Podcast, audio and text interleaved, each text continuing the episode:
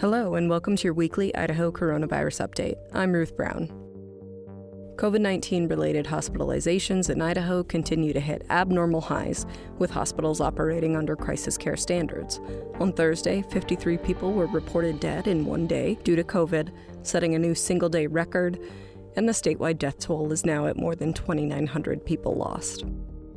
State officials continue to stress that the number of child infections is increasing. Weekly case counts are now increasing more rapidly in kids than case counts in adults. Nearly 1,700 cases were reported last week in children.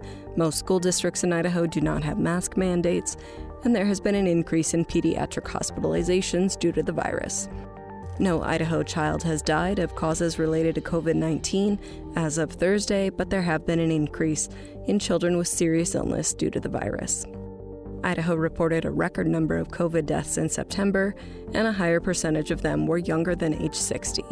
Find more information on that on the Idaho Reports blog.